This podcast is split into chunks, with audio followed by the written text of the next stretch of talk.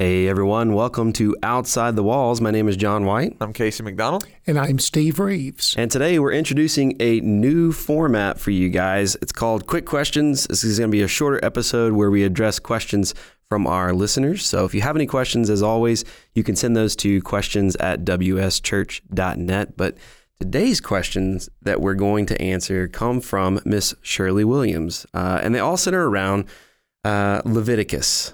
And so here's what Miss Shirley says. In Leviticus in Leviticus 12:8, why was a sin offering required when a woman gave birth? What was her sin? Um, and her second question, in Leviticus 14:12, why was a guilt offering needed when a leper was cleansed? What was the leper guilty of? Uh, and her last question, why was atonement needed for an inanimate object such as a house in Leviticus 14? Or the holy sanctuary, the tent of meeting. Um, I can understand the need for cleansing, but atonement is an atonement supposed to be for sin. We have a lot of questions surrounding these different offerings that that we see in in Leviticus. So, uh, what's your guys' take on this? Well, I think the first thing we need to do is recognize what the book of Leviticus is about. Uh, of course, the book of Leviticus is the uh, third book in the Pentateuch, uh, the books of law Genesis, Exodus, Leviticus. And the book of Leviticus is talking about the holiness of God. The theme, I really believe, in the book of Leviticus is in chapter 11, verse 44 uh, Be holy, for I, the Lord, am holy.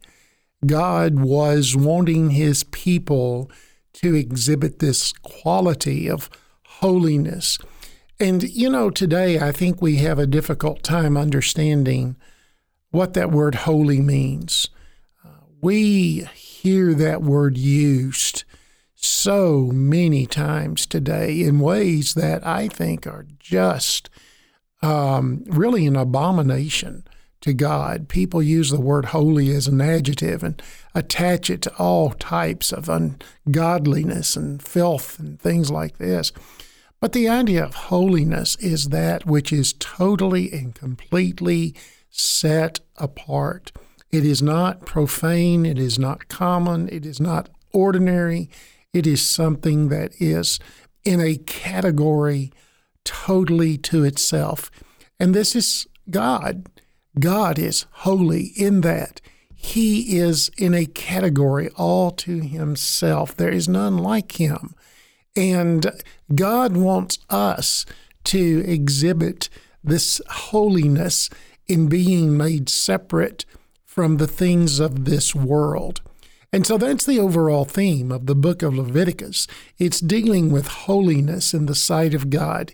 And that holiness takes several forms. It is found in ritual holiness, it is found in moral holiness and purity. And so, some of these questions that, um, uh, and by the way, Shirley is just one of my favorite people. I love Shirley so much. But I think I think the questions that Shirley uh, is posing here are are are looking at some of the rituals uh, within the book of Leviticus some of the ritual impurity. And um, for instance, the, uh, the woman, uh, after she has given birth, well, you know, throughout the book of Leviticus, uh, there was a ritual impurity that came about, for instance, during the um, the the woman's menstruation uh, menstrual period. Mm-hmm. And so, also here at the birth of a child, it was not a moral sin that the woman was guilty of. Uh, this was a ritual impurity which was taken care of by a ritual cleansing as prescribed here in the book of Leviticus. Uh, when you use this word guilt, I think a lot of times, and it, it feels like well, that seems unfair because she didn't do anything.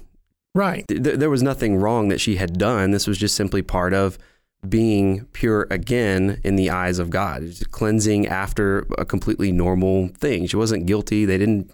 There's no shame in that at all. It was just part of life. This is what God had prescribed for them to be ritually pure again. So I like you kind of distinguishing between the moral and the the ritual purity there. Yeah, there's sacrifices as you go through Leviticus that uh, you know might not necessarily be tied to an individual's specific act, but rather just something that was done on a regular basis, regardless if there was sin involved.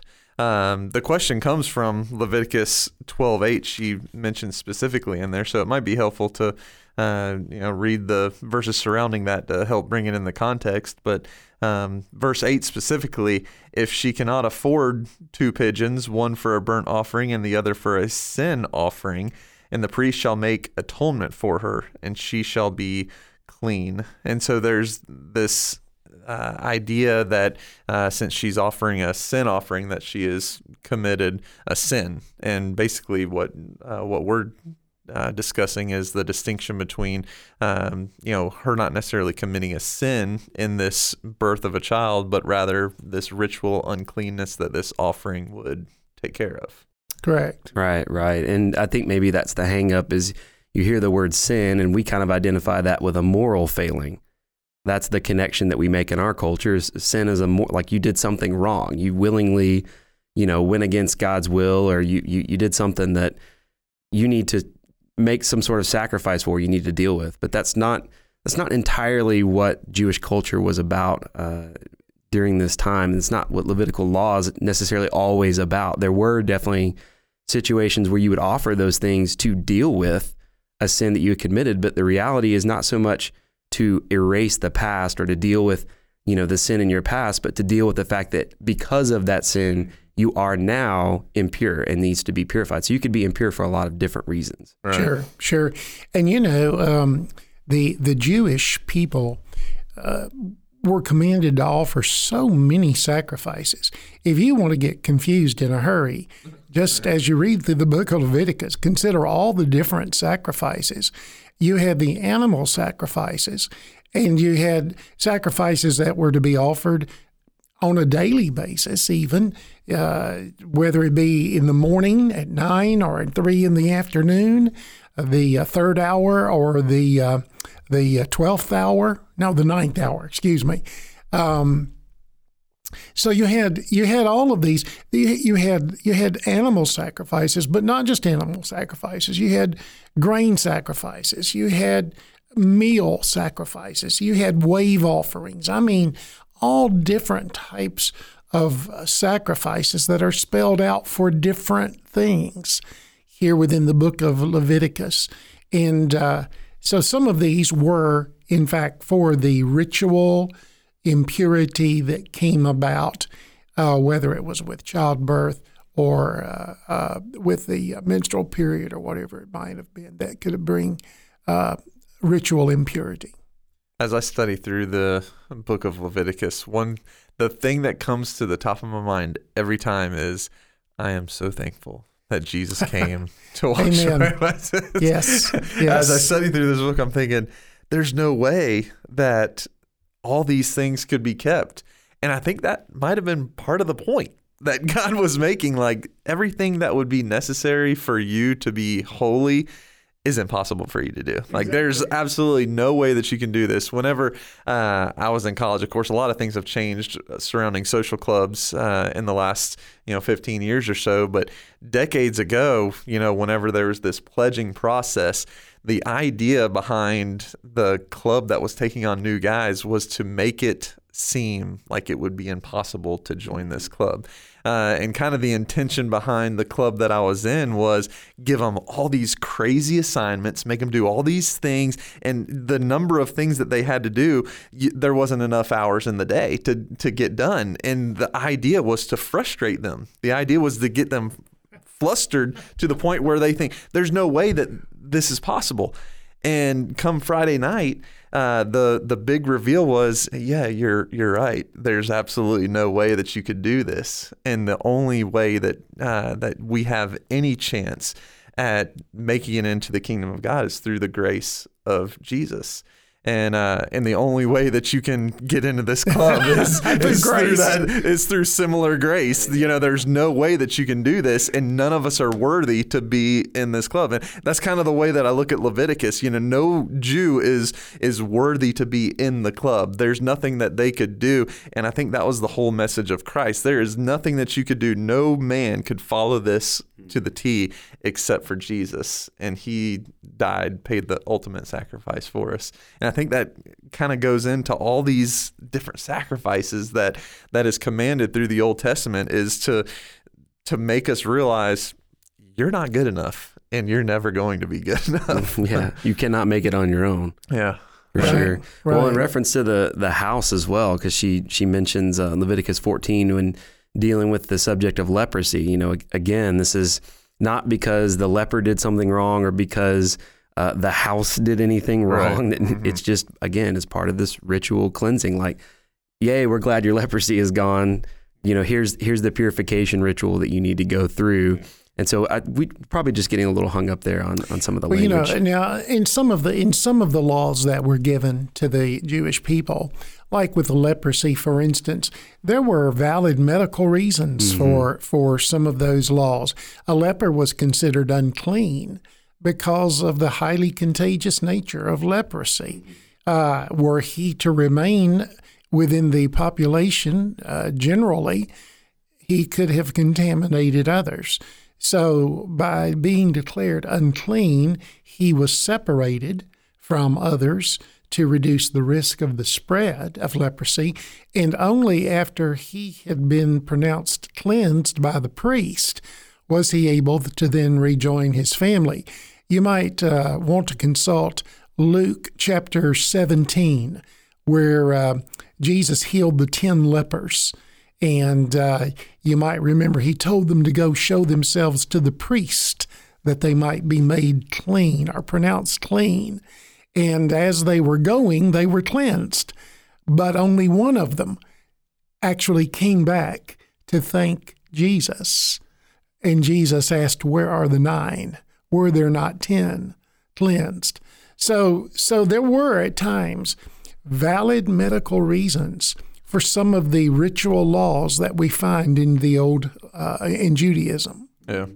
Yeah, and there, you know, this idea of a guilt offering when it comes to a leper over in Leviticus 14, there was some legitimacy to uh, if if there was some sort of disease imposed on an individual that something they had done wrong had had brought this on.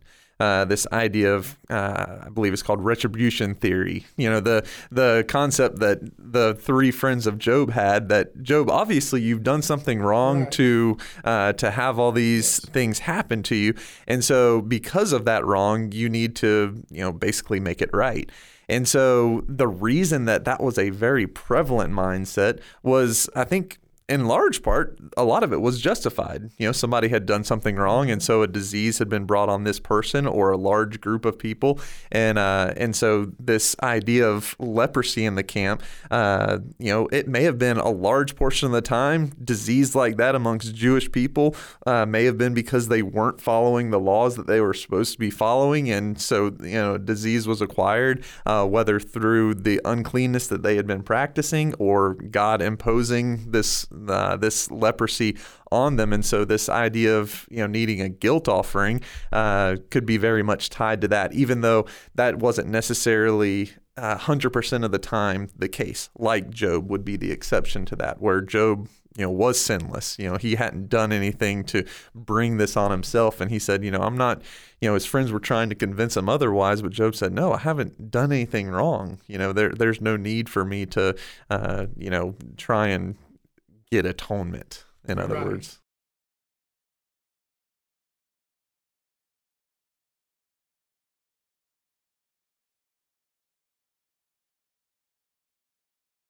I I think we need to clarify also the word atonement. Uh, the word atonement does not uh, merely uh, mean uh, forgiveness, but it, it does mean cleansing.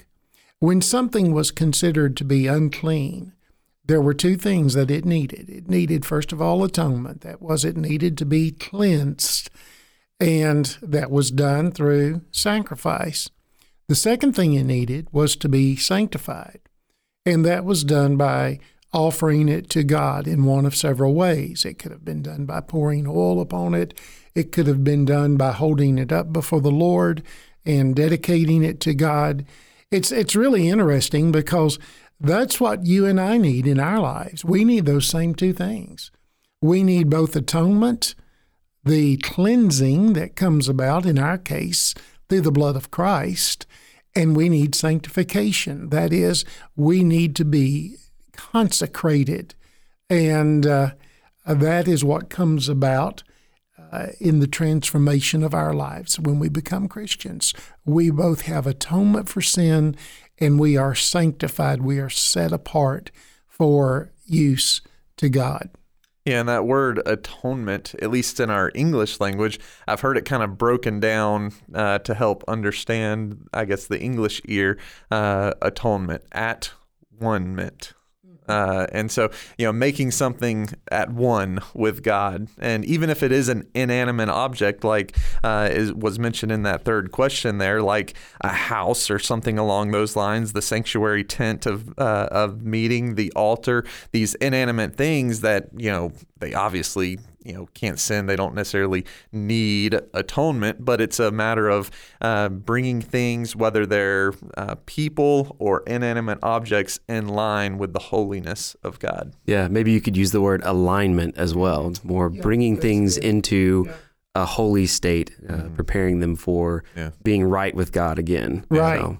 and even an inanimate object if it were to come in contact with that which was unclean it would then be rendered unclean. Not because it had done anything, obviously, but simply its association with that which was unclean. It would be made unclean. Well, uh, I don't have anything else to add unless you guys do. Thank you so much for offering those questions. And again, if you have any others, uh, we we do have some more kind of on the docket that will come back to this format eventually. Uh, so yeah, look forward to that. So keep on pumping those questions to us. Yeah. Always a pleasure. Yeah. Thank you, Miss Shirley, for sending us those questions in. We hope you guys have enjoyed this quick questions and we hope you have an awesome day.